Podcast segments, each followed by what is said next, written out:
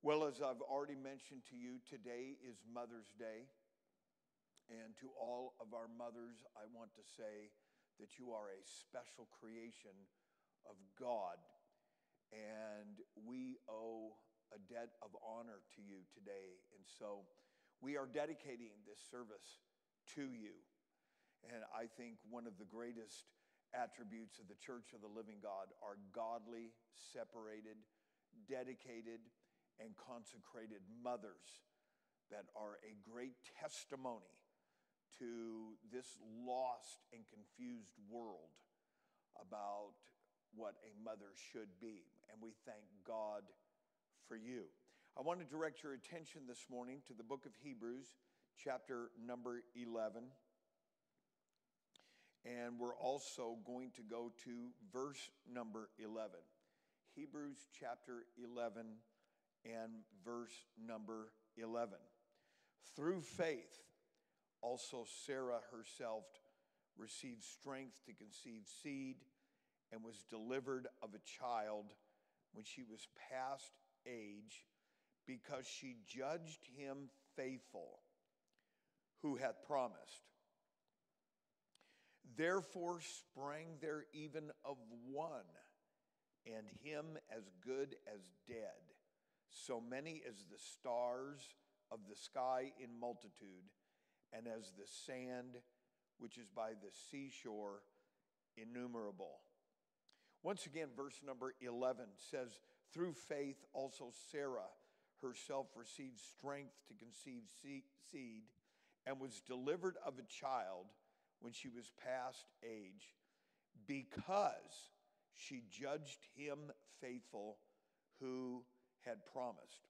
And I want to dedicate this message today to godly, Holy Ghost filled, separated mothers everywhere. I want to talk to us about the hero of mothers. The hero of mothers. Praise God. Out of all the chapters that are found in the New Testament, and for that matter, even the Old Testament, there is nowhere that I can think of that has such a detailed catalog of greatness with the panorama and breadth of the plan of God with such notables together as there is found in Hebrews chapter number 11. There are some places, of course, in the Old Testament that describe David's mighty men. And there are other places where entire families' lineages are mentioned in the Old Testament. However, there is nowhere that is found in the entirety of the Word of God where you have such a panoramic view of the heroes of the faith. All of these heroes that are mentioned in Hebrews chapter 11 have left an indelible mark on the Word of God and upon the hearts of God's people Noah, Abraham, Moses, David. It's like a who's who of the champions of the Old Testament, and they are examples to us all. However, upon closer examination, the bulk of these heroes that are enumerated are all men. They are masculine, strong, sturdy, godly, faithful men. However, upon closer examination, tucked away in the corners and in the nooks and crannies of this great chapter, are a few women that are mentioned. Rahab the harlot is mentioned in there. And in verse number 35, the Bible talks about women receive their dead raised to life again. However, even though they are great heroines of faith, they are nameless and they are faceless. But standing as almost a fulcrum in this great chapter is a mother, a single, solitary mother by the name of Sarah. Once again, the Bible says, through faith also Sarah herself received strength to conceive. There are other mothers, of course, that are mentioned in Scripture that quite possibly, had it been left to us, would have found their way into Hebrews chapter number 11. Of course, Eve, the mother of all living, and Jochebed, who preserved Moses with an ark and placed him, uh, and he floated downstream. And then there's Hannah that was barren but made promises unto God that she would dedicate her son uh, to the temple and to the things of God. And the list goes on Rebecca and Leah and Rachel and Elizabeth, the mother of John the Baptist, and of course, Mary, the mother of Jesus. But only Sarah, a mother, is mentioned and named among all of the masculine figures of faith. There is one mother by the name of Sarah. Her name literally means lady, princess, noblewoman. We know her as the wife of Abram. And her journey begins in chapter number 11 of Genesis when they leave Ur of the Chaldees for Haran.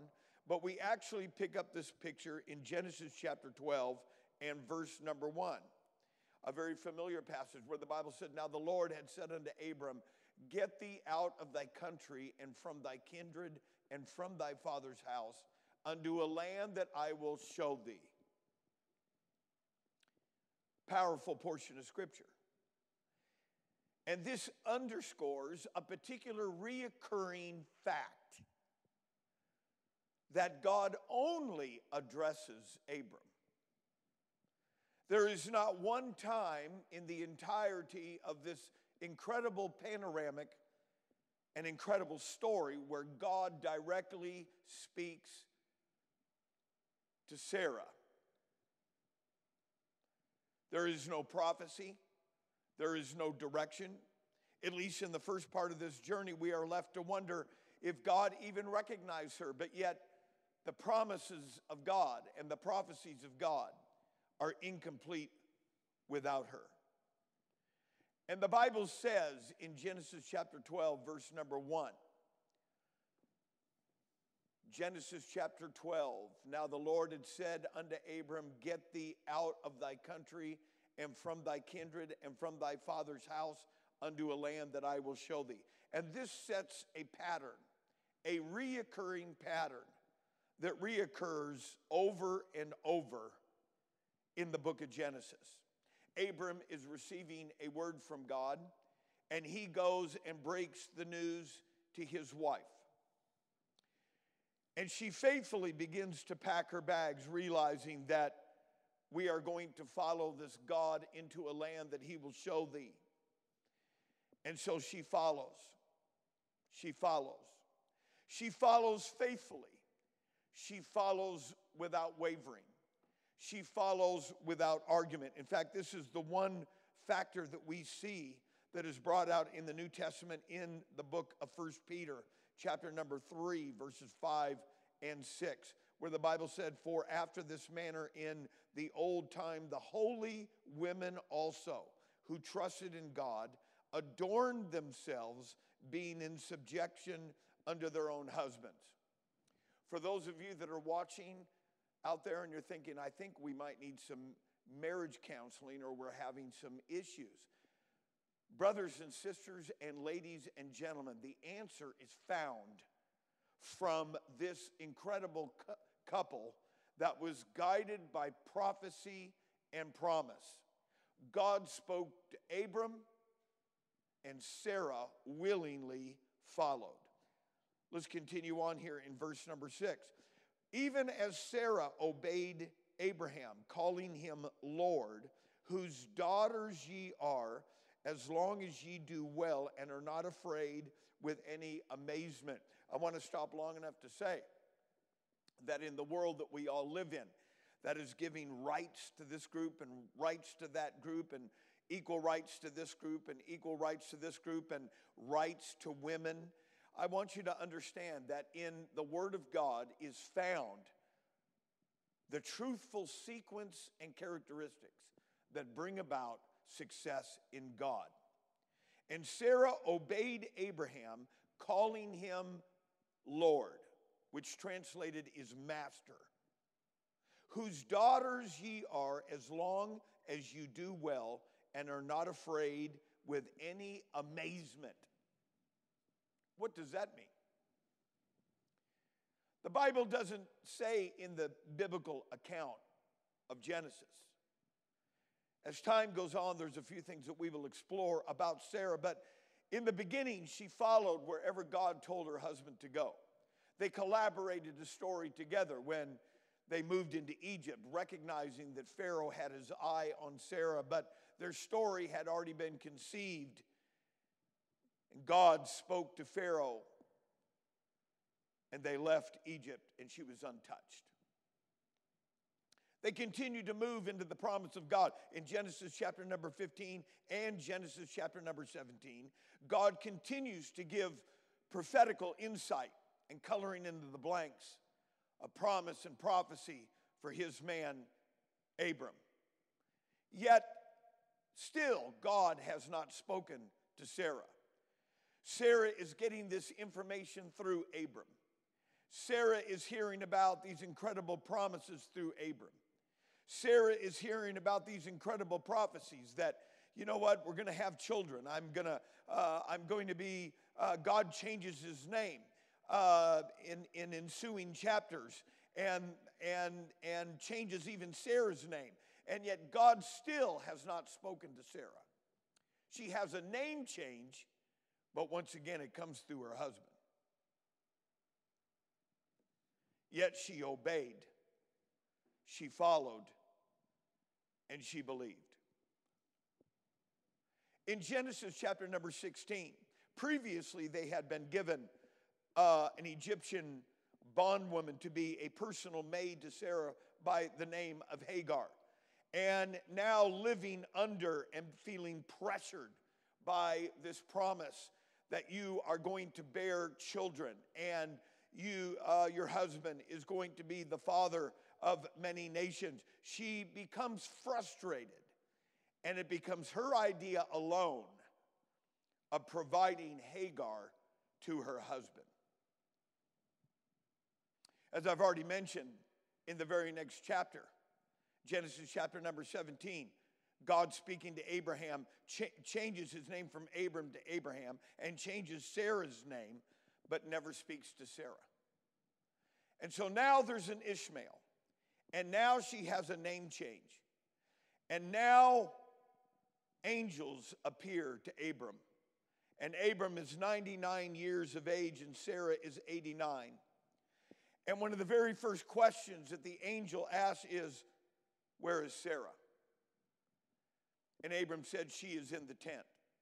And so now, for the first time, there is a word that is coming that is prophetical, that is within earshot of Sarah. And there is a prophecy given that she will conceive and she will certainly bear a child. The Bible says that she laughs within herself, recognizing that she is far too old to conceive. And the angel is listening in on her conversation. And now, for the very first time, she is having a conversation with the supernatural, but she is denying that she laughed. She was so amazed with this promise and amazed with this prophecy that she would ever be able to bear a child. She denies laughing, but the angel has the last word. You definitely did laugh. In Genesis chapter number 21, the Bible says that God did visit Sarah according to his promise. And in verse number two, the Bible says, as we continue here, for Sarah conceived and bare Abraham a son in his old age at the set time of which God had spoken to him. She named her son laughter. The cause of laughter, or he will laugh.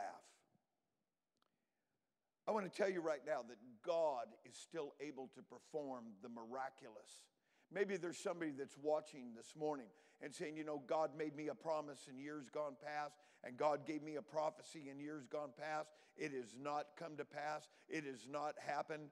Ladies and gentlemen, and brothers and sisters, if there's one thing that we can gain Abraham and Sarah, it's this that if God promised, God is able to perform it. We don't need to stagger. We don't need to backslide. We don't need to fall away. We don't need to go to the world. We don't need to go backwards. Let's clap our hands and give God the praise that if He promised it, He is well able to perform it.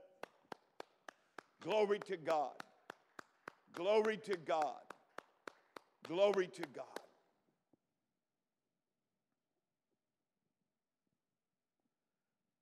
The Bible said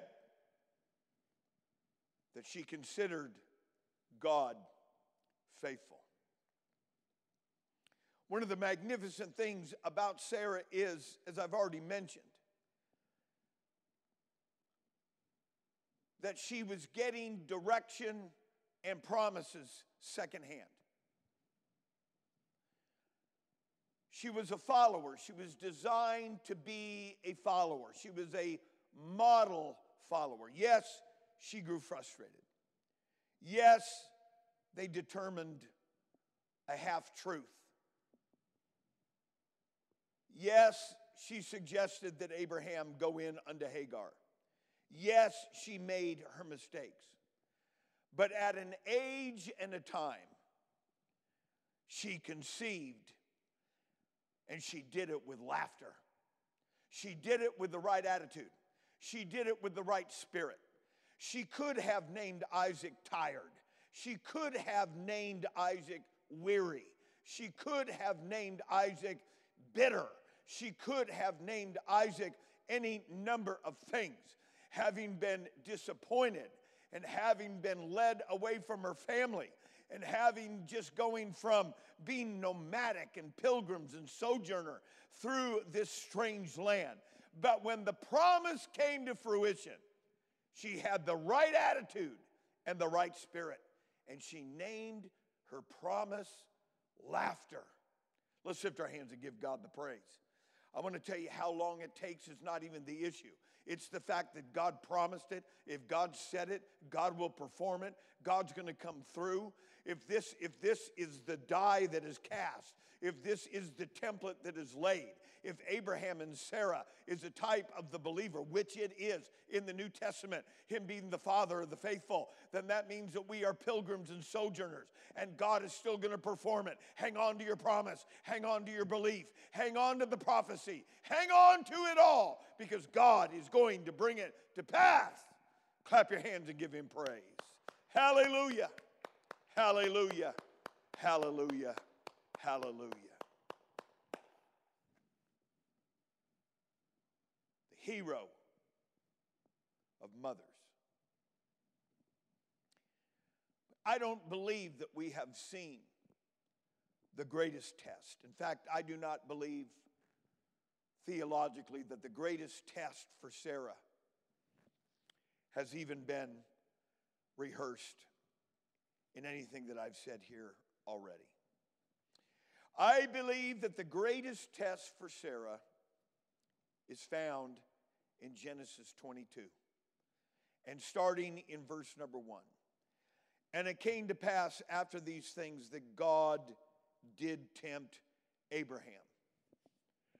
Now, brothers and sisters, and ladies and gentlemen, here again, God is focusing on the masculine. God is focusing on his man. God is focusing on Abraham. But make no mistake about it that there is a mother in the background. There is a mother that will play a role in this incredible story. And it came to pass after these things that God did tempt Abraham and said unto him, Abraham, and he said, Behold, here I am. And he said, Take now thy son, not Ishmael Ishmael has already been superseded by Isaac. Take now thy son, thine only son Isaac, whom thou lovest, and get thee into the land of Moriah, and offer him there for a burnt offering upon one of the mountains which I will tell thee of. And so, in my mind's eye, I see Abraham coming in and telling Sarah, God spoke to me, and I am to offer up Isaac as a sacrifice. We are going to load up the wood. I'm going to load up the dagger. We're going to saddle up the beasts of burden, and we are going to travel to Moriah. And I can almost see in my theological imagination terror come into the eyes of Sarah. No, no, this promise, this prophecy that I, I waited for years, years for this promise. Take Ishmael. Wherever he is, find him. Take him. Don't even tell Hagar, just take him. No, no. God wants Isaac. I know you and I waited together for this, but God has already proven himself to be faithful. God has already proven himself that he is going to fulfill everything that he ever promised to us. And so I can see the terror in Sarah's face as Abram begins to inform Isaac and Isaac and and and Abram begin to journey towards the horizon and I can see tears streaming down the face of Sarah but somewhere I can see where Sarah is beginning to recall through the corridors of the past that I heard a prophecy that God gave my husband way back uh, in, in, Genesis 12, and then another prophecy in Genesis 15, and then uh, another fantastic prophecy in Genesis 17, and, and then the angels appeared, and then another promise, and, and now this. I've learned that if God told my husband, that I know that they will both come back to me. And not only did both of them come back to Sarah, but the very prophecy that is etched in verse number 12 of Genesis chapter number 11 now can become complete because of Sarah. In verse number 11 of Hebrews chapter 11, it gives us it gives us Sarah's unique placement in God's overall prophecy and program that none of this would have ever gone any further. None of this would have ever been completed except that through faith. Also, Sarah herself received strength to conceive seed and was delivered of a child when she was past age. But, but, but, but, because she judged him faithful who had promised, not just in Genesis 12, not just in Genesis 15, not just in Genesis 17, not just with a name change, not just with the angels at the tent, not just with asking Isaac to be offered up as a sacrifice, but now, verse number 12, because she believed God Therefore, sprang there even of one, and him as good as dead, so many as the stars of the sky in multitude, and as the sand which is by the seashore innumerable. When Abram had lifted up his hand with the dagger, about to, to plunge it into the body of Isaac, there was an angel that held his arm and said, Hold it! And God uttered forth an incredible prophecy and promise that I am going to give you a word now that it's going to be your seed is going to be like the sand of the seashore and the stars of the sky for multitude. And so, not only does Abraham and Isaac come back. And I can see, once again, in my theological imagination, that Sarah is constantly fixed on that long and winding path that is days away to Moriah. She keeps looking, she keeps searching, and lo and behold, here they come. She sees two figures. Abraham is not alone, and she runs with tears streaming down her face. And Abraham says, this magnificent promise that our God gave to all of the Jews and all of the world. It goes beyond the sand of the seashore, which is the Jewish lineage. And no, goes into the supernatural, which is the stars of heaven that includes the church of the living God. Because of a hero among mothers. Let's lift our hands and let's give God the praise. God, I worship you. God, I praise you. God, I adore you. God, to all of the mothers that are watching this, I pray that you strengthen their hands. I pray that with so much misinformation and disinformation and so much confusion in the 21st century, that we get back to the Word of God and we understand that the supernatural paradigm has already been set. The die has already been cast. The form is already in place. And we are to follow after those that have gone before us, recognizing that God is able to perform the promises which He has uttered. God, I worship you and I praise you. I pray that your spirit fill every household, fill every home, strengthen those parents, strengthen those children. As we're being bombarded with all of the confusion of this hour, with this pandemic and wondering and confusion, I pray that the main thing continue to be the main thing.